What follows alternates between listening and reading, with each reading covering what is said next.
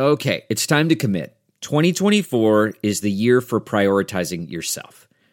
Begin your new smile journey with Byte, and you could start seeing results in just two to three weeks. Just order your at home impression kit today for only $14.95 at Byte.com. Byte clear liners are doctor directed and delivered to your door. Treatment costs thousands less than braces, plus, they offer financing options, accept eligible insurance, and you could pay with your HSA, FSA. Get 80% off your impression kit when you use code WONDERY at Byte.com. That's B-Y-T-E dot com. Start your confidence journey today with Byte. Hi there, it's Julia Louis Dreyfus. You may know me from my podcast called Wiser Than Me, where I talk to older women and get their wisdom from the front lines of life. I was amazed by how many people told me our show made them look forward to getting older, which is why I'm here to talk about season two of the show. Sally Field, Billie Jean King, Beverly Johnson, Ina Garten, Bonnie Raitt, just to name a few. All hail old women. Wiser Than Me season two is out now from Lemonada Media. Hello,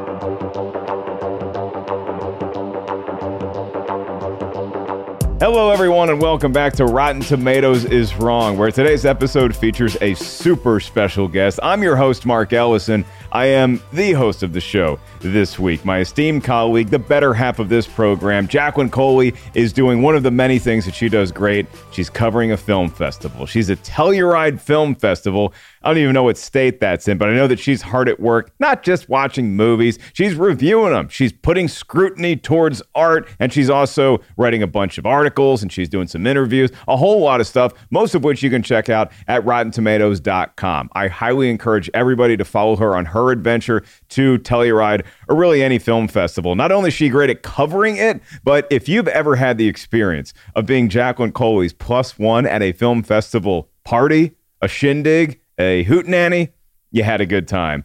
I know from experience. So we're down to Jack on this week, but we are up, like I said, a very special guest who has very opinionated takes on many movies, not the least of which is the 2007 cult classic, I can say, Hot Rod. That's what we're talking about this week. Hot Rod starring Andy Samberg. And it's a movie I had never seen before and what a trip I was in for. I didn't know the cast was this extensive. I didn't know much about this movie, and I didn't know that people still cared about it to this day, but I should have because ever since the movie came out, I've had people from all walks of my life my comedian friends, my pals from high school, from middle school, from kindergarten they all shout from the rooftops, How have you not seen Hot Rod yet? And I had never seen it until last night in preparation for this episode. Now, Hot Rod, despite a lot of my friends' love for it, is rotten on the tomato meter. It's 39% rotten. It does recover on the audience score because it's 64%, which is fresh there. So that's some good news for all you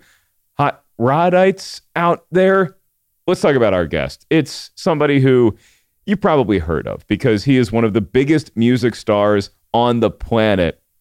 Chance the Rapper is here today to talk about Hot Rod, and we'll see where the conversation wants to take us because Jacqueline and myself, thanks to our good pal Eric Davis, got to have a Twitter Spaces conversation with Chance the Rapper not too long ago. And we talked about a bunch of different movies, including his new concert film, Magnificent Coloring World. It just finished its run here in the States. Very successful two week engagement in about 80, 85 theaters across the country. And now it's expanding to the UK, to Ireland, and to Canada starting September 10th.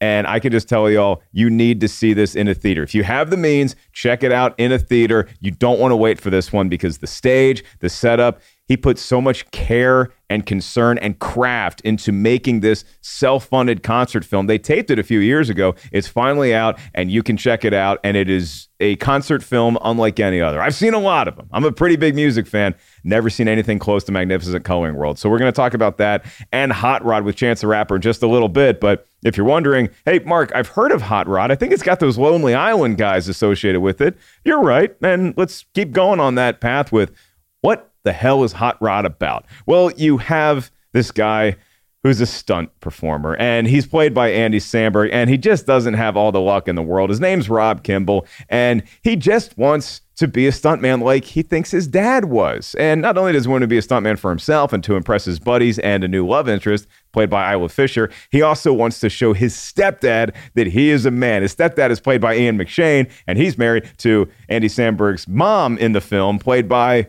none other than Sissy Spacek. Yes, that's Sissy Spacek. That Ian McShane are in Hot Rod. You also get Jacqueline Coley's favorite, Bill Hader, one of my favorites, Danny McBride, and a host of other notable pop-ins in this movie. It's an adventure, it's a comedy, it's ridiculous. And is it funny? Is it good? Does it stand the test of time some 15 years after its release? Going to talk about that with myself and Chance the Rapper in just a little bit. Producer Lucy's here. Brian Perez, our esteemed engineer, is here. And before we get to Chance, let's go to our expert review curation manager, Tim Ryan, for our segment where he's going to tell us what the critics were saying at the time about Hot Rod. And I don't believe it's going to be all that kind. Tim, it's all yours. Two minutes with Tim. It's a common complaint among critics and audiences that movies from Saturday Night Live alums are often based on premises that might kill as five minute sketches, but are stretched pretty thin over feature length. And that's pretty much what critics said about Hot Rod, that it had a few big laughs but couldn't sustain much comic momentum. It's also worth noting that more than a few reviewers felt the movie compared unfavorably to one of the best gags from Napoleon Dynamite. It's rotten at 39% on the tomato meter with a 64% audience score. So, what did the critics have to say? In a rotten review, Peter Debruge of Variety wrote Those hoping for feature length doses of Samberg's lazy Sunday wit will have to settle for just plain lazy, as Hot Rod aims low and still manages to miss the target. However, in a fresh review, Alonso Duralde of MSNBC wrote Hot Rod emerges as a daffy, dorky summer surprise, a silly comedy of non sequiturs that feels like a cockeyed collaboration between Will Ferrell and Mel Brooks. The RT Critics Consensus reads Hot Rod has brazen silliness and a few humorous set pieces on its side, but it's far too inconsistent to satisfy all but the least demanding slapstick lovers. So that's Hot Rod. Let's kick it back to those death defying podcast daredevils. Back to you, folks. Thank you, Tim. And yeah, whew, they were not nice to that movie. That may have been one of the reasons why I never waddled my way to the theater to see Hot Rod, despite some nice reviews from my pals, is um the critics really did not like this movie. And you had a bunch of other comedies coming out in 2007 that it unfortunately had to compete with. And so a lot of factors against Hot Rod, but it has become a cult classic since then. Going to talk with Chance the Rapper about that in just a few seconds. But I am hosting the show today, so I should remind you that currently I'm in Las Vegas and I got a couple more dates here at the MGM Grand that y'all can come check out. I'll be in New York at New York Comedy Club and popping into some other places around the Big Apple in October. I also have San Francisco, Arizona, Washington, D.C., and Los Angeles my adopted home, on the schedule. You can get tickets at markellis.live or at whatever comedy club I'm at. Follow me on social media. Most of the answers are right there. But enough about me. Let's talk to one of the biggest stars on the planet. He is Chance the Rapper. I'm just the guy lucky enough to interview him about Hot Rod.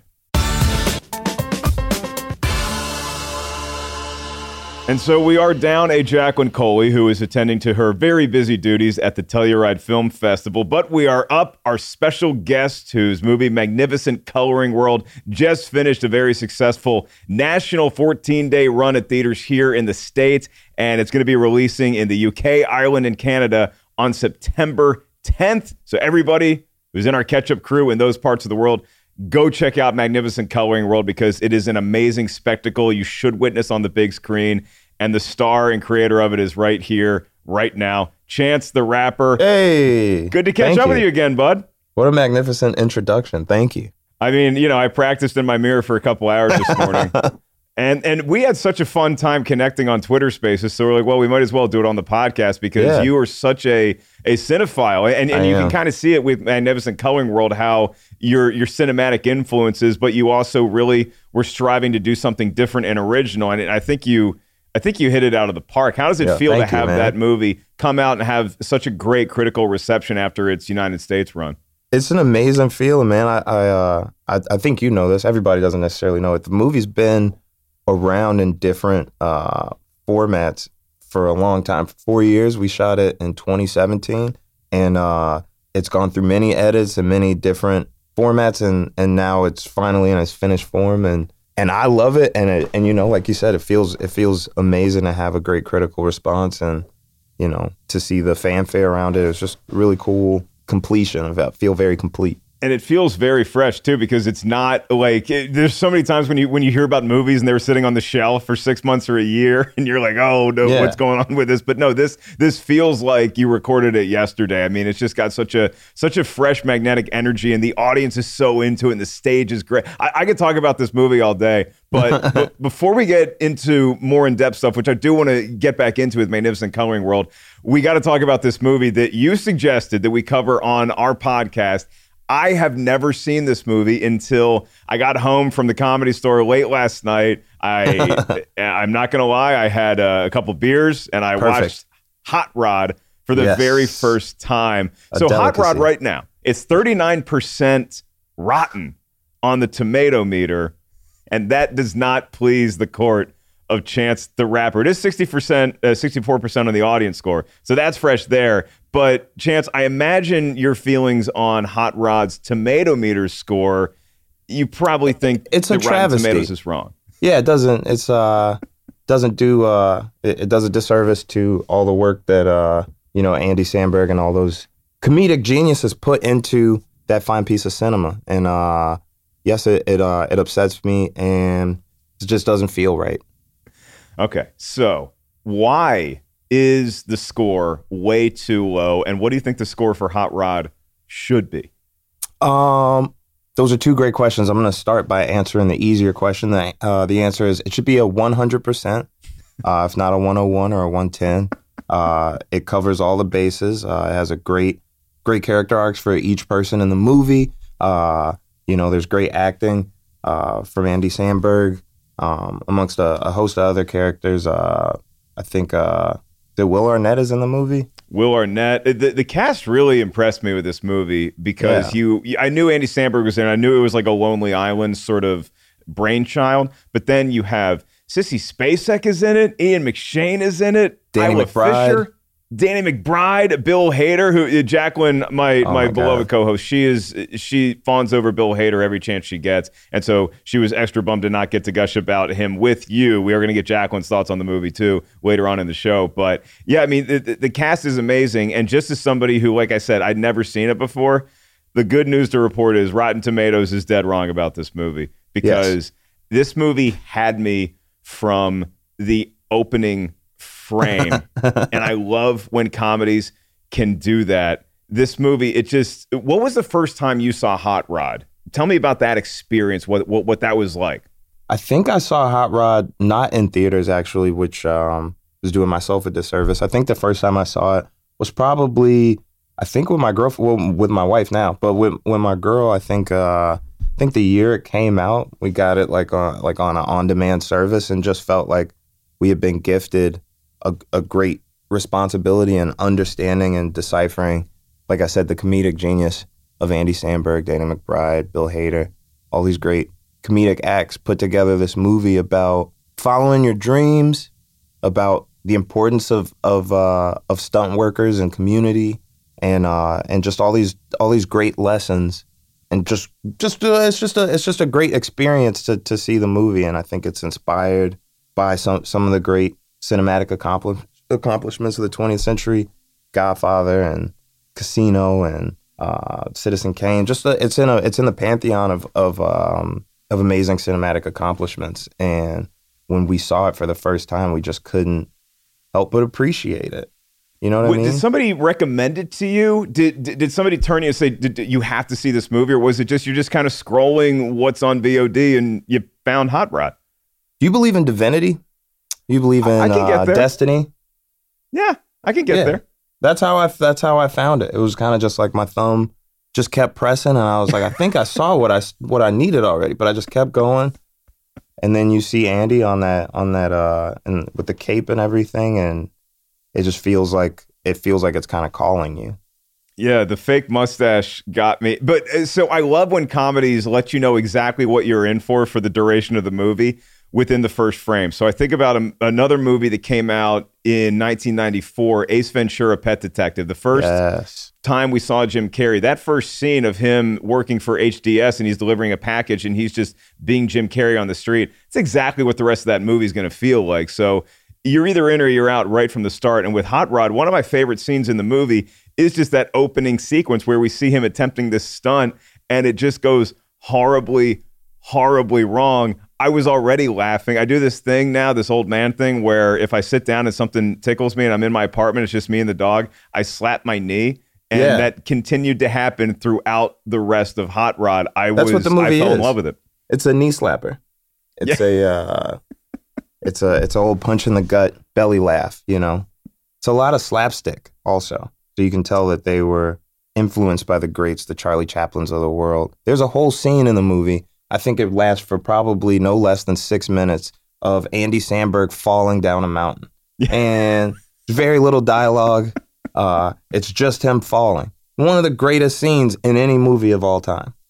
We have a great researcher here on the show that uh, his name's Mark Hoffmeyer, and I think that he tabulated that scene lasts over like 43 seconds of just pure pure falling and then you have that scene then you also have the scene that my mom is going to love because my mom's one of my mom's favorite like uh, terms to quote is cool beans Cool beans. and the cool beans scene I can't Great wait editing. to play it for it's one of the best scenes in the movie Yeah, no, by far. Cool, cool beans. It's just a.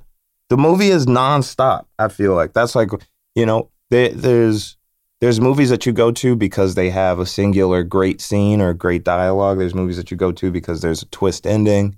There's movies that you know you go to because there's an overall message. But I like entertaining movies. You know what I mean? Something that that grips me from the moment that I get in and all the way through the satisfying end.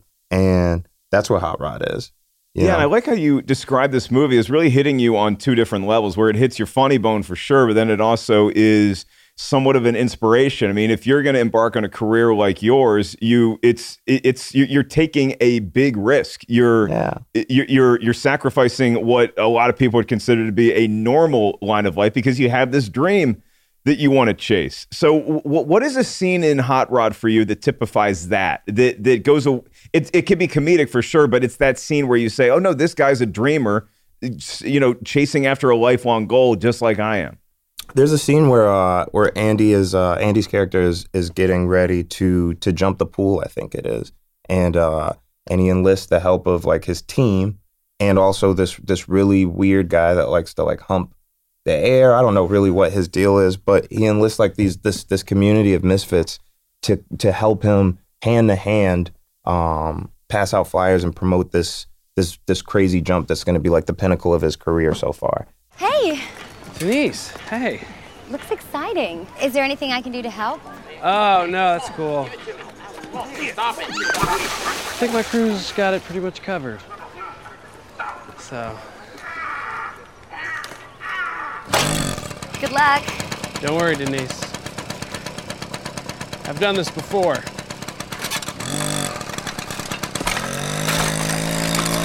And it's and it's hilarious and it's edited well and it's and it and like I said, it just hits these beats of continuous, you know, laughter. But it also really reminds me of how it was in the beginning. Like I come from I come from open mics, I come from talent shows. I'm a I I come from radio contests. Like I'm the type of dude that like I didn't find out that I was like that I wanted to start rapping and 2 weeks later I got famous. You know, like I wanted to be a rapper since I was probably 11 years old, since Kanye West dropped the college dropout. And so since then I was writing rap since I was 14. I was going to studios and you know, when it comes to to doing to to to doing an event, to like whether it's a talent show that you're selling tickets for or your own show that you're selling tickets for, you're trying to promote, it's like it always comes down to you having like a small group of people around you that are weirdos and misfits that actually believe that you could be something and and them going around and putting their actual sweat and energy and hard work into promoting you. And I just always was like, that's me, you know, I'm right. The comfort of your favorite seat is now your comfy car selling command center, thanks to Carvana. It doesn't get any better than this. Your favorite seat's the best spot in the house. Make it even better by entering your license plate or VIN and getting a real offer in minutes. There really is no place like home. And speaking of home, Carvana will pick up your car from yours after you finalize your offer. Visit Carvana.com or download the app and sell your car from your comfy place. Delve into the shadows of the mind with Sleeping Dogs, a gripping murder mystery starring Academy Award winner Russell Crowe. Now available on digital. Crow portrays an ex homicide detective unraveling a brutal murder he can't recall. Uncovering secrets from his past, he learns a chilling truth. It's best to let sleeping dogs lie.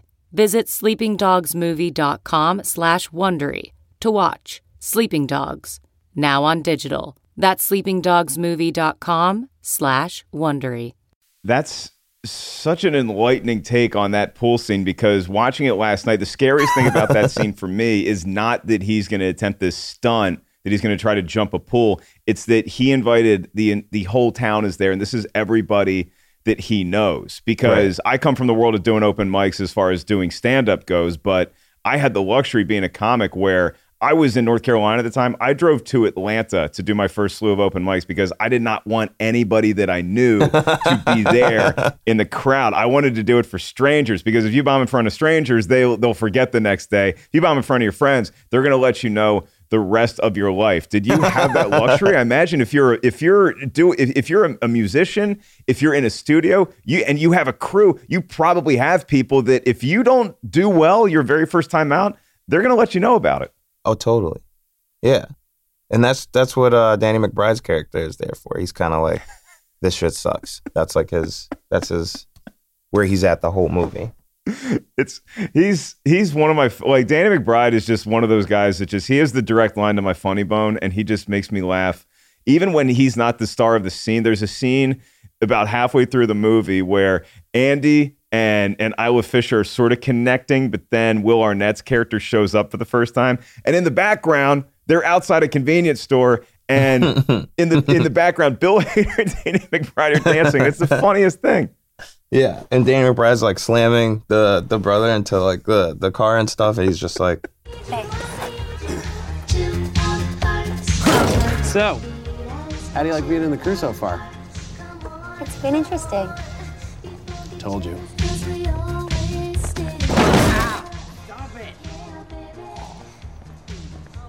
Hey, Denise. Hmm? Is there something I wanted to ask you? Yeah? Well, I couldn't help but notice that we've both matured a lot physically. And I was just wondering if maybe. Hey, Rod, what's that song called about the grandma getting run over by a reindeer? he has a, a another great scene. Well, they're they're all great in the scene where uh where they're first meeting uh, Isla Fisher's character, and Yeah. they go around in a circle.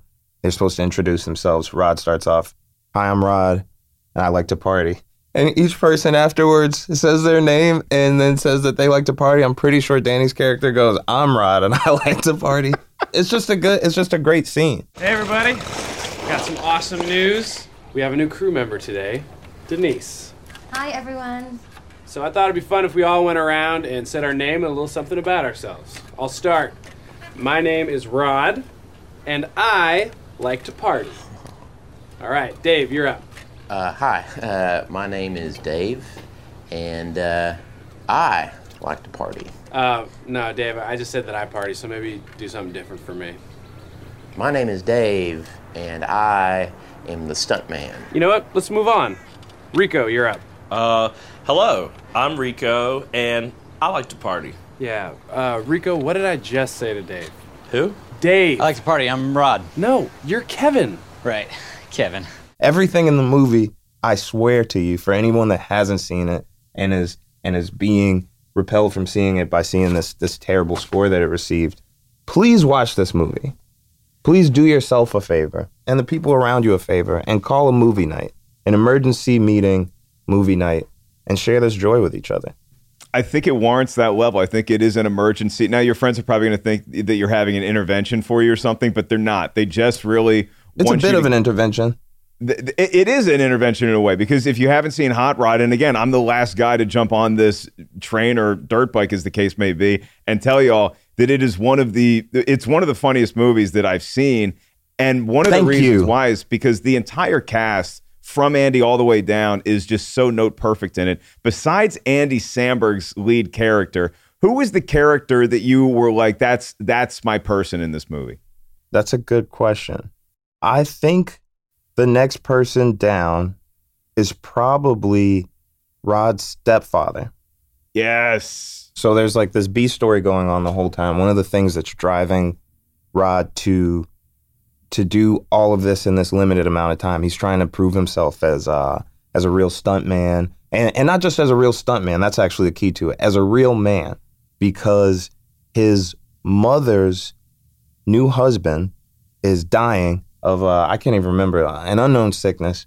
Um, but He's got a bad heart. We, He's got we a bad give him a new heart. He's got to get a new heart. It's been a little while since I've seen the movie, but you could tell it's pretty fresh on my mind. The uh, it's uh, right. Sometimes when we do movies, it's like I, I've never seen them. Sometimes like Hot Rod, but then there's other times I've seen the movie so many times. We actually did Ace Ventura on this show a while back, and like I didn't have to rewatch that movie. I it's, Yeah. it's just it's in there. Yeah, Ian McShane as the as the stepfather is, is it is it is one of those B storylines that does permeate the rest of the movie because you're pulling for he's the he's sort of the impetus for me to root for Andy Samberg's character even more because you want him to prove it. But Ian McShane is so perfect in that movie because he's this classically trained actor, and so he never gets to the point where you actually hate him. You Yeah. enjoy the scenes, but he's not like just this wicked stepmother from Cinderella that you hope get their comeuppance. You actually just want him to. You want both of them to come together as a family. No, it's very carefully acted. the the The cool thing is that Andy hates his stepdad, uh, but he also still wants to honor and impress his his stepdad. So there's a scene where uh, I think uh, the stepfather like calls him like calls him close to his ear and tells him he's still a pussy or something like that.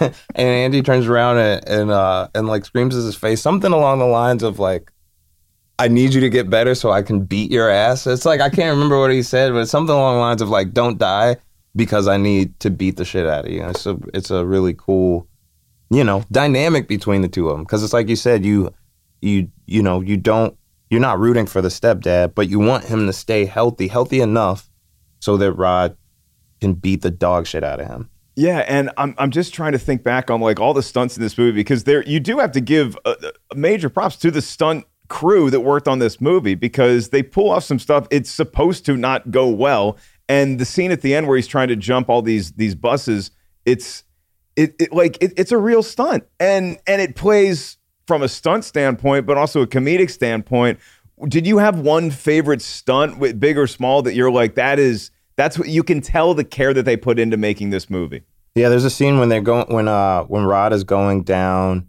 this hill on a on like a I think it's like a boogie board or something. It might be a it might be a small like uh like car makeshift car that they put together. But I just remember he's going down this hill um on this really poorly engineered vehicle of some sort. And spoiler, he loses fucking control and and and fucking face plants as hard as you possibly can into the side of this bus it looks like Andy did that shit. Like to me, the, you know, the the scene of him going down is just like probably like a a, a dolly on the board or whatever. Like when they're going down the the hill and it looks like he's going really fast.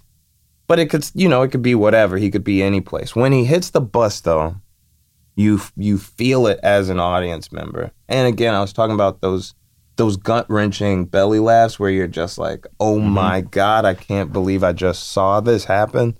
That was one of those moments for me.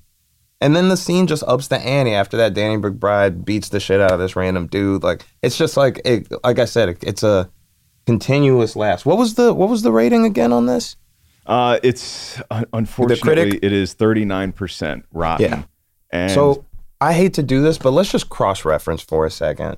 Another movie, right? There's another movie that was released in the, I think it was in the late 90s. It might have been early 2000s, but I'm almost 100% sure. Late 90s. Written, directed, and starring Warren Beatty. It's a film called Bulworth. yeah, Right? he's a politician. Yeah, do you remember Bulworth? I remember hearing about Bulworth and it being this sort of touchstone movie, but I don't know that I ever actually saw Bulworth. But I'm I'm looking it up right now, and Yeah. so I'm going to give you the Rotten Tomatoes score for Rotten Tomatoes. Let's see the Do score you- on Bulworth. Do, do you think it's a fresh movie on Rotten Tomatoes? What's let's not prediction? let's not ruin it yet. Let's find out first what what our what what what it's clocking in at for our critical reception, and then I will and then and then I'll I'll spoil it for you. All right, here's your number for Bulworth. For, one more It's- time, just a refresher for the what what were we at on Hot Rod? Was that thirty seven percent? Thirty nine percent. Thirty nine percent rotten rating. and Bulworth almost doubles it because Bulworth is certified fresh, 76% on the tomato meter. Okay. And now I will tell you guys, it's probably it's probably the worst movie ever made. Across across every metric, um, anybody that sees this movie, you know, should know, even if it was the 90s, no excuse, that this is possibly the most trash piece of cinema ever put together. It excels in racism. It's got it's it's got it's flying colors in, in in in racism. Terrible dialogue, shot horrifically, acted terribly, from some great actors.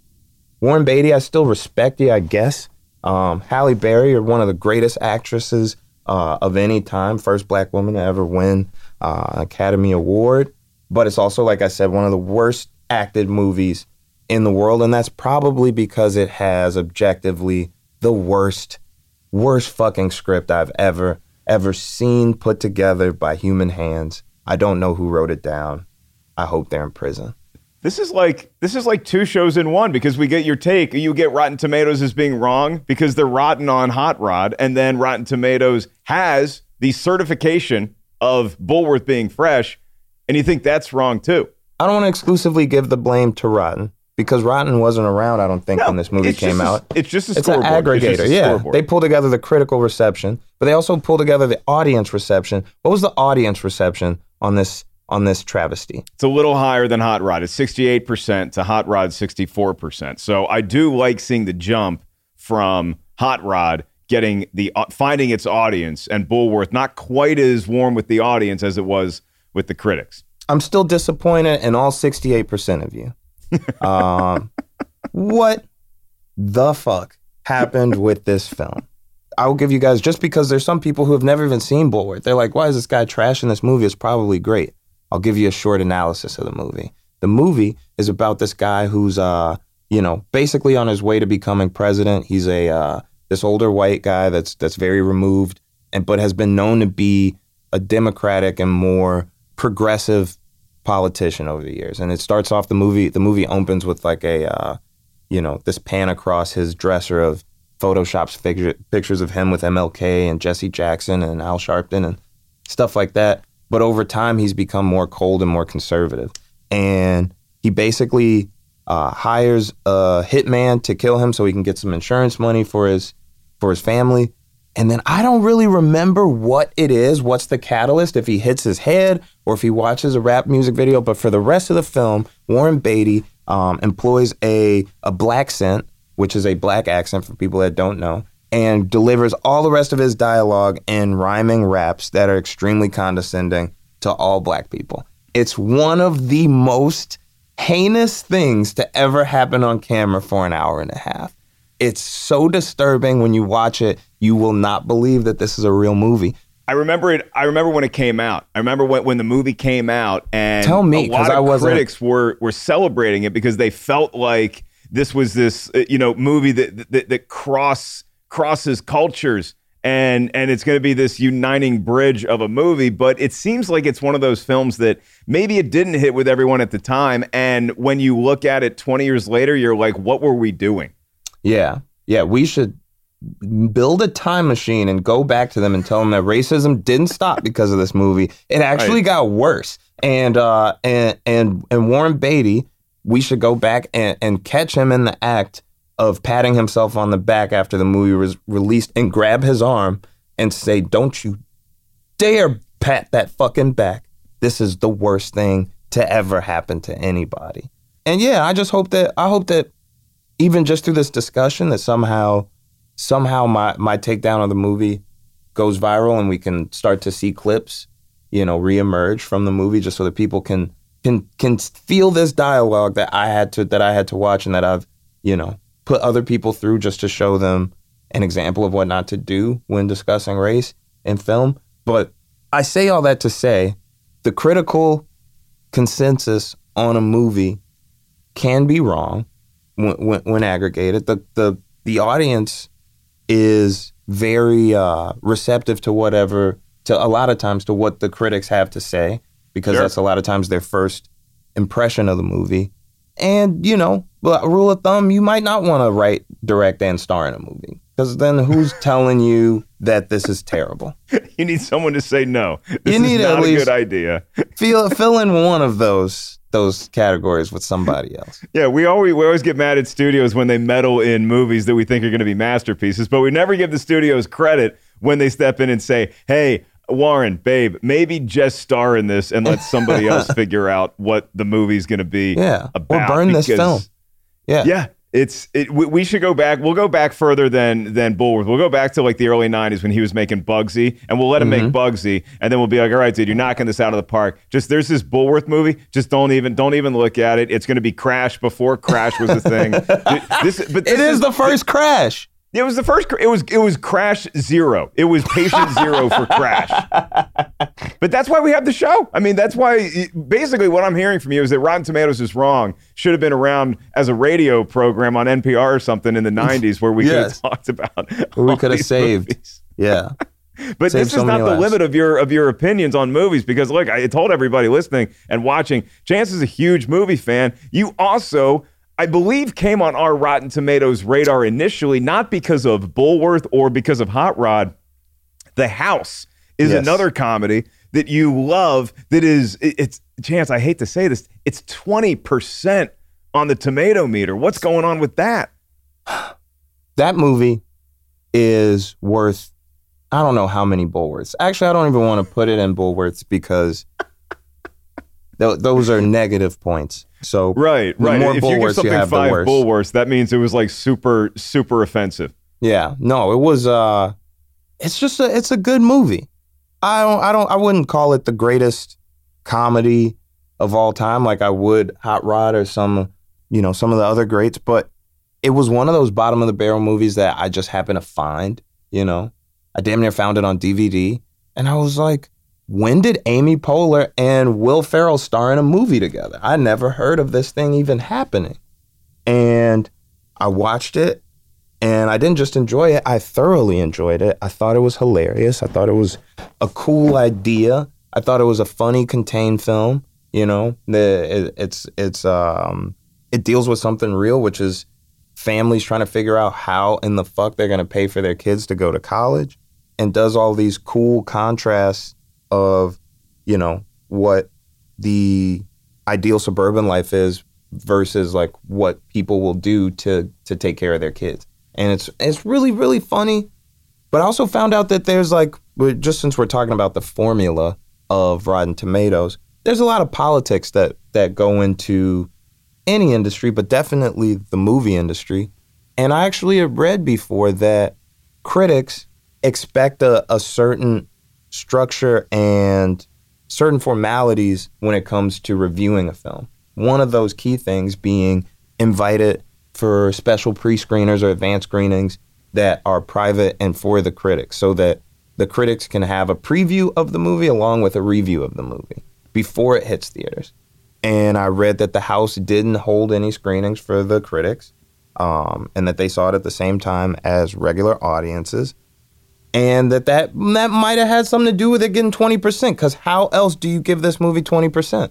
I have never seen the movie, full disclosure, because there were no pre-screenings for it. I remember that. I was on the road in Houston the movie the, the day the movie came out and and I was working the improv there and there was just no time for me during the day because I was sleeping late and waking up to write and then go do the shows. So I never got a chance to see the house, but it's an interesting comparison to Hot Rod simply because you're talking about a bunch of Saturday Night Live stars of the last two decades, right? You have Amy Yeah. Poehler, Will Ferrell in the house, and then you have Andy Samberg and yeah. Bill Hader and company in Hot Rod. Do you have a favorite, like an all-time favorite Saturday Night Live cast member? Who would be like your your murderer's row of SNL performers, past and present? You start off with Kenan Thompson because Okay. he's the reason why the show's been successful in the past uh, 13 years. You give flowers to to Tina Fey, Amy Poehler, Kristen Wiig, uh, Maya, Fred. Uh, that the whole like uh, 20 like 2007 through 2000 like 14 cast is just phenomenal. And then all my friends that are at SNL now and that that have been there and left, uh, Beck Bennett, shit. You know, I mean, like it's the whole thing is like everybody. A lot, I would say, the vast majority of people that that work at SNL at some point become comedy legends. So Mhm. like, I'm not saying any of that to like, you know, to skip over Eddie Murphy and Dan Aykroyd. Fucking all, all, all. There's all these legends, obviously from the '70s and '80s, that are just, you know, forever legends. But uh, yeah, the the the cat. I started going on SNL when I was 22. I'm 20. I'm 28 now. Yeah, I was going to say you've performed on SNL, right? Yeah, so I've done Wha- What's SNL. that experience like? Because it, we we kind of know what it's like because we've heard the stories of hosting SNL where you're an actor and you show up and you go through and and you have you kind of pair off with some writers and they write some stuff for you. First, being the musical guest on the show, wh- what is that experience like? What's that week like? Is it just one long whirlwind? Yeah, well, I mean, for me, I'm a I'm a real fan of SNL. Like I've been that way since I was probably eight years old. Because my cousin had a video recording of MC Hammer being the guest performer as well as the guest host. And Speaking so- of too legit yeah. to quit, and Yeah, yeah, too legit, too legit to quit.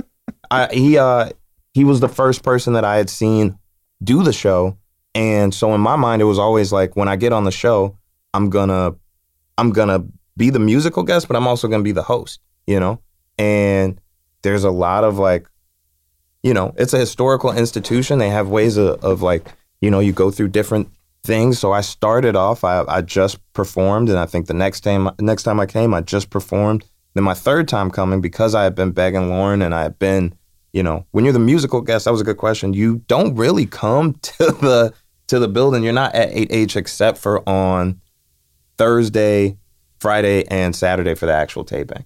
But when you're the host, you're there the whole week. So for I've known that because I have SNL books. So for my first time coming, I would try and basically break into the building from the Sunday that they start. And the first time I came there, I met uh, a still a good friend of mine, um, uh, Pete, uh, Pete Davidson. Um, and we met on Twitter or whatever. I was like, "Yo, I'm in New York. I'm just trying to come up there."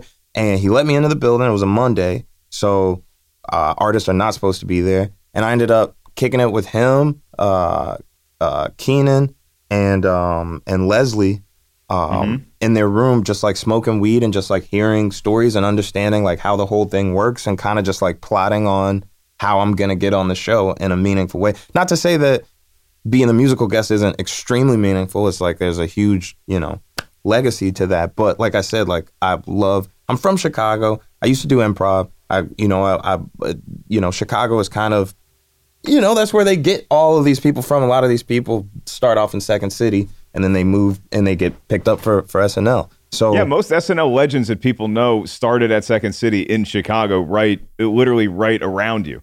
Exactly. So like I always had the dream of, you know, everybody from Chicago thinks they're funny. So I always wanted to be a comedian. I always wanted to, you know, eventually do comedic acting and like do something. So from the jump, I'm like, man, I want to be on the show. So I basically met them. Um, I tried to come in a couple more days that week, and I remember famously getting told like they don't want you to come up here because you're just the musical guest. Next time I came, I did the same thing, and I actually ended up being in a random sketch. I had like one line. I said something about like, uh, "I got frankincense and myrrh." That's what that was my line uh, in you're the doing sketch. you're doing a run on the wise man. Yeah, exactly. I was on the. I was. I was one of the three wise men. So It's the only I- thing. It's the only thing people know from frankincense and myrrh. It's like, oh well, they got to be talking about the wise men. That's literally- I've never heard of those two substances outside of that context. I didn't even know what they were until I did the sketch. So like, I basically wedged my way in there, shoehorned my way into the into a sketch, and they liked my stuff. They said I had chutzpah. I had the the you know what it takes. And the next time I came up there, uh, Lorne asked me to be the host, no musical guest spot, and that and, and I learned how grueling that schedule really is because they they shoot at least two sketches are usually taped, so they're on location, and it's usually freezing or just like at the ass crack of dawn or at the in the middle of the night that you're shooting, and then you know there's constant rehearsals, constant writing. Um, but when I came up there, because I was so excited, I wrote five sketches uh, ahead of time that me and my my writing partner Reese put together, and three of them actually made it to taping, and two of them actually aired. And Wow. Yeah, You came so- prepared. I came I came super prepared. I like I said, I came from I used to do improv. I used to, you know, a lot of my friends did Second City. Yeah. And um and so like I've always loved, you know, writing and, and and especially comedic writing. So we had one sketch that was um just funny, just a dumb idea was just this idea of uh you know, Steve Harvey has uh uh, in the sketch, Steve Harvey has an illegitimate son that comes on with a with a with a a white family. He's uh, and uh, and Steve Harvey over the course of the of the episode recognizes that it's his illegitimate son. It's it's it's funny in like an impression kind of way. I'm doing an impression of Kenan's impression of Steve Harvey, and that played really well. And then the other one was a little smarter. It was uh, it was funny. Actually, I helped from Donald Glover on right, and the other one was uh, Wayne Thanksgiving. So it's uh, Bruce Wayne is hosting a a, a Thanksgiving turkey giveaway, and uh, and all the people that come in, you know, because he's so wealthy and powerful, they're like, "Oh yeah, thank you for the for the turkey, but we want to talk to. Could you do something about Batman? He's a menace. he's just brutalizing random civilians. It's like I I did the the smallest petty crime, and he beat the shit out of me and hung me from a gargoyle. And each That's person that so comes in, funny. they're like, uh, and he's, you know, obviously you get the joke. It's it's funny, and and, and obviously like the writers at SNL are actually tenured genius legends, so they, you know, they punch up the script and make it into like a real thing that could work on camera. Yeah, they're second to none. I mean that that whole production, that whole week, it's I, I imagine it gives you a better perspective too to appreciate something like Hot Rod simply because you see the world that Andy Samberg was operating in, that Bill Hader was operating in, and it's you got to come up with all these great ideas, and they have to be ready to go in five days. Yeah. And so with Hot Rod, it's like, well, this is a piece of cake. Give us a little bit of money, give us a, some budget, and we can make something that's going to be a meaningful, lasting comedic hit. Even though the movie tanked at the box office, it's got this cult following Yeah. because everybody like you who stumbles upon it on VOD just ends up falling in love with it. And now, you know, the 10, 11, 12 years on, we're still talking about Hot Rod because there's a lot of comedies that came out that year that sort of overshadowed it.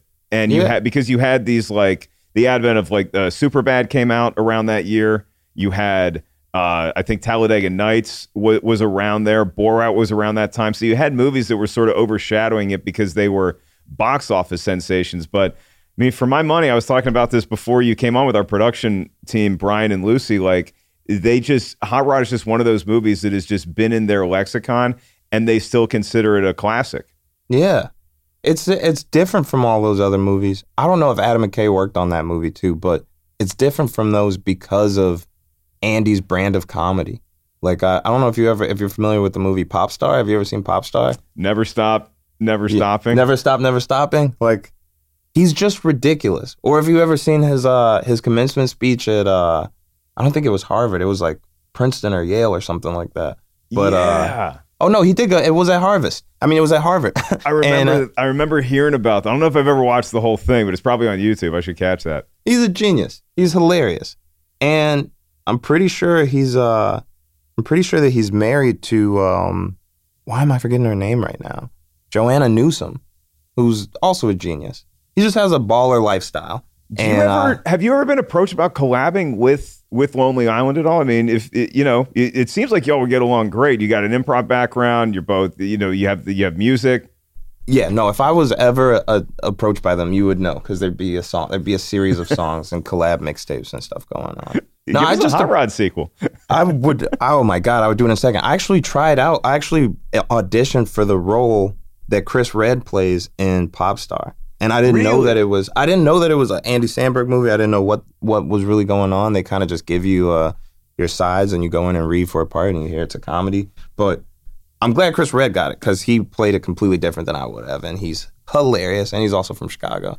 Yeah, right, right. Yeah. I would- and Tim I would- Meadows, Tim Meadows to me, Tim you- Meadows you talk about. SNL legends that, that are underrated. Tim Meadows was the glue for that show for a long time. He steals that movie. He steals Pop Star for me. Yeah, no, he's he's uh he's he does the same thing in um another uh music mockumentary or fake biopic uh Walk Hard the Dewey Cox story. Mm-hmm. Amazing. I don't know what that has on Rotten Tomatoes. That's possibly one of the funniest movies to ever be made and it's another movie where Tim Meadows steals the show. He's uh I met him at SNL like I think the last time that I did it this this past time was I finally did double duty, which is uh you know a, there's I think less than 25 people that have done it. It's uh the the act of, of hosting and, and and being a guest uh, music performer, and it's an unbelievable work week you can't imagine. But uh, Tim Meadows came out to see me do that, and I got to meet him, and it was one of the coolest things. Nah, just to go back, I'm sure that people are gonna shit on who I picked as like my SNL legends. Everyone from SNL is a legend. You know, even the people that were only on for a couple of episodes all go on to do amazing things. Yeah, So- you got to you, you you were on the Legacy show. You you had an impact, and I have great news for you. As because I do want to ask you about Magnificent Color, uh, Coloring World before we got to get out of here. Walk hard, the Dewey Cox story. Chance, we finally did it. It's certified fresh. There we go. On it is seventy four percent on the tomato meter. So we Some things we'll- are we'll tackle- undeniable. We'll tackle Bulworth. We'll tackle the house. We'll tackle Hot Rod. But Walk Hard, congratulations. We do not have any beef with Rotten Tomatoes over your movie. And it doesn't seem like the folks are divided about your movie that, once again, just fi- uh, finished. It's, I think it was in theaters here for, for two weeks and it was in over 80 theaters nationwide. And now it's going to make its way around the world, which is just so exciting. It's Magnificent Coloring World. It's going to be in the UK and Ireland and Canada, releasing on September 10th. Check it out on the big screen. I cannot encourage y'all enough to do that because this is. Uh, tell us about the. I, I hate starting like this, but tell us about the stage because the stage is such a cool selling point and is such a, a thing Yeah. to witness in a movie theater. Yeah, the stage was the first idea. I think that's what actually the two first ideas was one was sound. I had seen a lot of concert films or had concert films in like a audio format, like a you know like a the CD of a of a of a live concert, and the audio of the stage is amazing, but the audio like the audience sound isn't really there except for in between songs. You hear a little bit of claps, but like you know, hearing like a it sounds like a small hundred person audience clapping when they're like in a stadium, and it's just Right. because they don't, you know, there's there's not the intention of actually recording the audience and how loud they sound when they scream or how loud they sound when they sing together as like an army of voices, and you witness that in a real live show, but you don't get that most of the time in, in concert films. So the first thing that I thought about was how do we mic up the audience. The second thing was staging because the audience is always parallel to the stage. Their eyes are always fixed in one way. And I thought about the idea of doing a multi stage concert, which, you know, made me start thinking about lighting and made me think about really the most important thing is how do you keep everyone engaged? What's going on on these stages that makes it makes it different? And so I designed this this stage format, which was five stages in a semicircle. Like think of like a U almost. And then if you turn that, you could turn that U into a D if you put a long row of bleachers at the other side. So there's like a hollow middle of it where that's basically camera world where I could shoot all the angles that I need. It was a nine camera shoot. And then basically I just needed a way to to to once I make my rounds, not have to run all the way back around. So I I had the idea to make a, a stage like a floating stage, a, a, a basically a dolly stage where there's a camera fixed and I could just step onto this dolly and go from the stage that's to the farthest left all the way across to the stage that's the farthest right and kind of just like you know intentionally made each stage kind of represent a piece of my music so i don't want to give away the whole thing because i know there's people that still haven't got to see it especially overseas but it's a really cool it's unique It's, Yeah. it, it, it's inventive because I remember when when you and I got a chance to chat with Jacqueline on on Twitter Spaces. We you mentioned that you'd seen so many documentaries and concert films, and you were inspired by them. But it also does show you what not to do from a from an audience miking standpoint, but then also it just gives you an idea is to say, well, what I'm thinking has never been done before because it is an experience that you've never had when you go see a concert film, and so it's it's fresh and it's unique. And the fact that I didn't realize that the journey from the the taping to theaters had been for years, but it, it, it was really well worth it because there's a lot of people that have talent, but the you can tell how much you care about your audience and them getting to witness it the way that you saw it in your head. Totally. Yeah, I mean like that's the that's the joy of being an artist is like you get to create new things and get to speak to people in a in the way that you want to, like in a in a you know, beautiful way to you. And I have always loved film. I think before I even knew I loved music, I loved movies, as we all do, everybody, especially if you're a 90s kid, you just like we're glued to the TV. And I, you know, above all, love the theater experience. And so the idea of being able to bring people out of their house to a movie, to my music, engineered and perfected audibly, but then on top of that, shot by Jake Schreier, who's my favorite director. And then, and then, like I said, getting them to come out the house and experience it on a giant screen with this, you know, true surround sound. Because surround sound in your house, it's not real. that's a whole. I could just. That's a whole thing.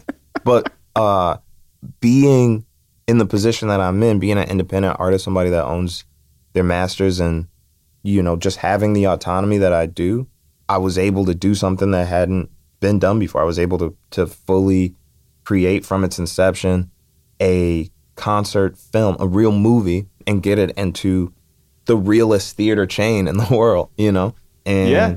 And now it's all over. And now it's going to go all over the world. Now it's it's going global. And and I'm telling you this because we're sort of marrying the two movies that we're really here to talk about today.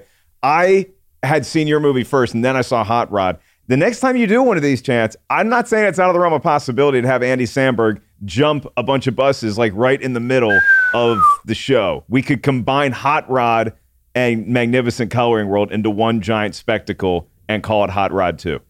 I'm not going to tell you that I'm going to do it because that would be a spoiler, and I want you to experience it in the theaters and say, "Have you seen that meme? It's from uh, it's from uh, damn, I can't even remember the name of the last Tarantino movie, but there's Oh, like a from meme. uh, Once Upon a Time in Once Hollywood. upon a time in Hollywood. Oh There's yeah, like a yeah. When when Leo's pointing. yeah, yeah, that's gonna be you in the theater when you see that that dirt bike go from one stage to the other. Hey, no no royalties necessary. Just do me a favor and come back on the show whenever you got beef with to. another movie or the tomato meter more specifically as far as way too high, way too low. A couple quick questions before you get out of here. What's because I know you're you're you're big on your hometown Chicago. What's like the best movie about Chicago that you've ever seen? What's a Chicago movie everybody needs to check out? All right, I'm just gonna shoot from the hip instead of taking a long time because I'll take forever thinking about this. I have so many Chicago movies. The first one, that the one that I would say that people might not all agree with, but I'm gonna just throw it out there. Barbershop. The entire Yeah. Barbershop series, actually. Ice Cube wrote and direct. Oh, actually, I don't think he directed. I think it's Malcolm Malcolm D. Lee. But amazing movie with a lot of heart, and it's not so Chicago centric that it feels phony or forced. It's just a movie where there's like little pieces of dialogue. There's a scene where where uh, where Ice Cube uh, picks up Ricky when Ricky's about to go kill somebody, I think, and uh, he pulls over on the side of a bridge, and Ricky throws his gun in, into the into the river right before they go see uh, Lester Wallace. Yeah. And when Ice Cube is trying to like, you know, give him the speech and convince him to give up the life of crime, it sounds corny when I remember it, but like it, it was. There's just this little line where he says, uh, where where Ricky's getting in the car and uh, he's like, "What you doing with that? You gonna throw your life away?" And Ricky goes, "Man, whatever. Just drop me off on 79th. I'm from 79th. When I hear people say that, it's like, especially in a movie, it just gives you you get a little feeling. And I just think it was just like, you know, it's just a real movie. There's so many, there's a lot of movies though, you know, Cooley High. What's another great movie? Yeah, you just want that authentic Chicago feel because you can go you can go Ferris as far Bueller. as back as Ferris Bueller's Day Off. Ferris Bueller's Day Off has all the hallmarks. You got the Sausage King of Chicago. You got Wrigley Field in there, Blues Brothers. I mean, there's There's a bunch of Chicago movies, but Barbershop is maybe the most important movie for the success of standalone ATMs because it taught everybody who thought about stealing one how hard it actually is to get the money out of them. So it's really not worth your time. Super real. an ATM. The uh, Anthony Anderson and um, I can't remember Larenz Tate's brother's name, but they're they're uh, they're trying to carry the uh, the It's great. ATM up the stairs, and they do, and and then they wait for somebody, and then they're coming back down the stairs, and the fat dude is trying to come up the stairs. I'm not gonna ruin the movie for you. No spoilers. It's just it's uh, a great running gag throughout Yeah. barbershop. And then you got the this the spin-off the next cut. Then you have beauty shop. So it's it's a whole franchise that that does typify the authenticity that you want of chicago in movies. So final question here chance and then we'll let you go. What's a current movie? Maybe maybe it's a recent movie. Maybe it's one that you just recently caught. We always ask our guests for a movie recommendation as they say goodbye so besides hot rod and besides definitely never ever Bulworth what is your movie recommendation for all of our ketchup crew listeners All right, this is gonna sound very corny. Okay. Uh I recently rewatched the Godfather series.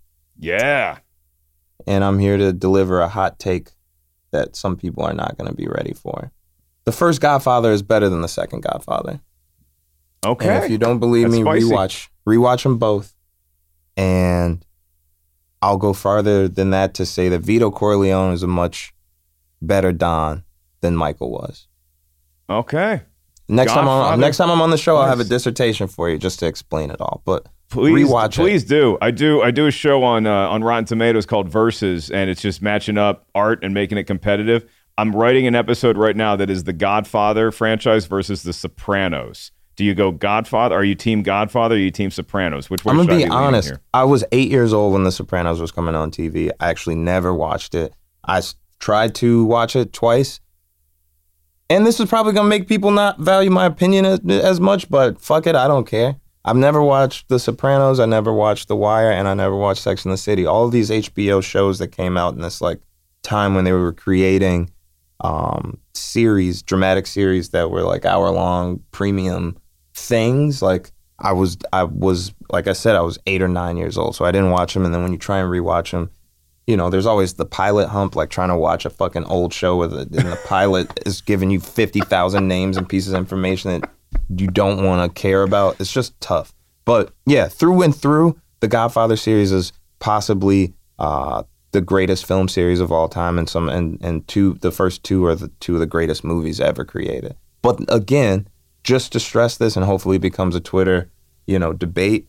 The first the first Godfather is just a, a far better movie. It's obviously way more fucking streamlined. You don't have to go back and forth between two completely different stories the whole time. You don't have a callous Don that's just like making dumbass decisions all the time. And I love Michael. I love Michael to death in the first movie, but in the second one, none of his decisions make sense.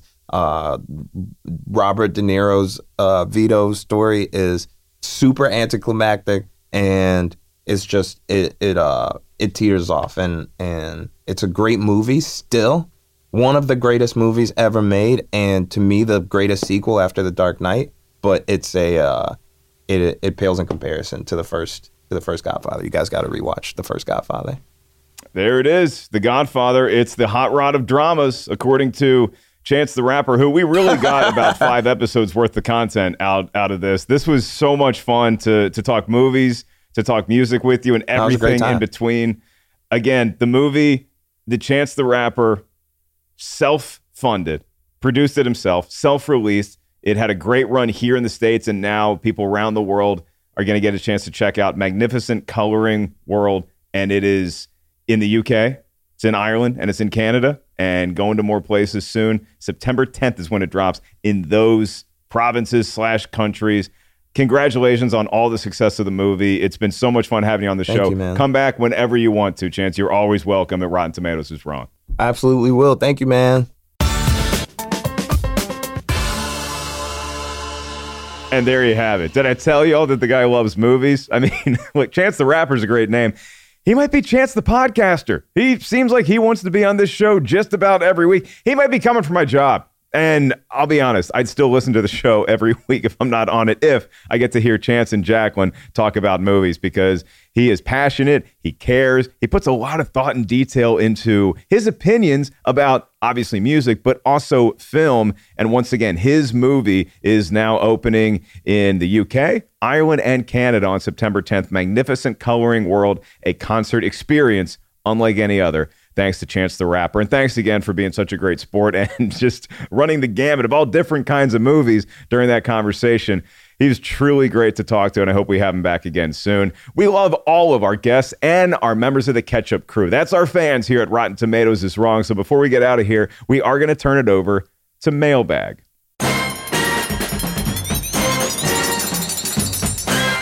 Ah, I do love that mailbag music. So this is from member of the Ketchup crew, two members, Kevin and Carla. All right, one of them talks and the other one dictates. I'm not sure how it works with Kevin and Carla, but here we go. We eagerly await each release, and it's a morning listen on our boat as we're sailing the world. Kevin and Carla, give me a call next time. This week's episode on the holiday was enjoyed at Anchor in Bocas del Toro, Panama. Panama. Kevin and Carla living the dream right now. Thanks for taking us, at least our podcast, along for the ride. Our suggestion for a movie comes from shared memories of it playing in the background when we were first dating. Miami Vice, which is not the movie I thought I'd say. Miami Vice from 2006 is an amazing ride with great music and dark, brooding scenes. Rotten Tomatoes is so wrong with a score of 46%. Come on, who isn't a I'm a fiend for mojitos? Love the show, Kevin and Carla. P.S. Your Armageddon episode had us laughing, having spent a number of years explaining technical terms to government and business leader. The "It's the size of Texas, Mr. President" line is exactly how you would explain the size of the asteroid to a president. And I believe the name of their ship, their boat, is the SV Gargoyle. So if you're out there around Panama and you see the SV Gargoyle, give them a I don't know what. Uh, uh, do they have horns on boats? I don't know how sailing works, Kevin and Carl, but I know y'all are doing a great job. Thank you again for your support of the show. Everybody who's out there listening right now, we love it when you email us. You can hit us up anytime. RT is wrong at rottentomatoes.com. That's RT is wrong at rottentomatoes.com. And you can also rate, review, subscribe, whatever your preferred podcast way of listening encourages you to do. We encourage you to do that. Our listenership is getting bigger and better every week. I imagine this one probably had some ears and eyes on it. So thank you for all your support to every member of our Ketchup crew. That's going to do it for today's show. I miss Jacqueline, but I had a great time talking with Chance the Rapper. Thank you, Producer Lucy and Brian Perez. And next week, ooh, this is going to be an exciting one because we're talking DCEU. You want to guess the movie? Aquaman starring Jason Momoa as the title character. You talk about a lot of people popping into Hot Rod. A lot of folks show up in Aquaman. Is Rotten Tomatoes wrong about Aquaman? We're going to get into all that and more next week, right here on Rotten Tomatoes is Wrong. For the whole gang here, I'm Mark Ellis. Jacqueline, come back soon, but enjoy Telluride. We'll talk to you next week.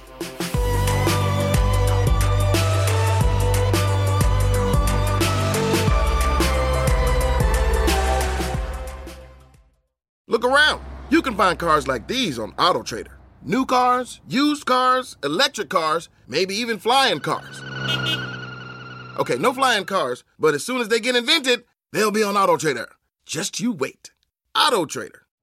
You know how to book flights and hotels. All you're missing is a tool to plan the travel experiences you'll have once you arrive. That's why you need Viator. Book guided tours, activities, excursions, and more in one place to make your trip truly unforgettable. Viator has over 300,000 travel experiences to choose from. Everything from simple tours to extreme adventures and all the niche, interesting stuff in between. So you can plan something that everyone you're traveling with will enjoy. Real traveler reviews give the inside scoop from people who've already been on the experiences you're considering. So you can plan with confidence. Free cancellation helps you plan for the unexpected, and 24 7 customer support means you can travel worry free. Download the Viator app now and use code Viator10 for 10% off your first booking in the app. Find travel experiences for you. Do more with Viator.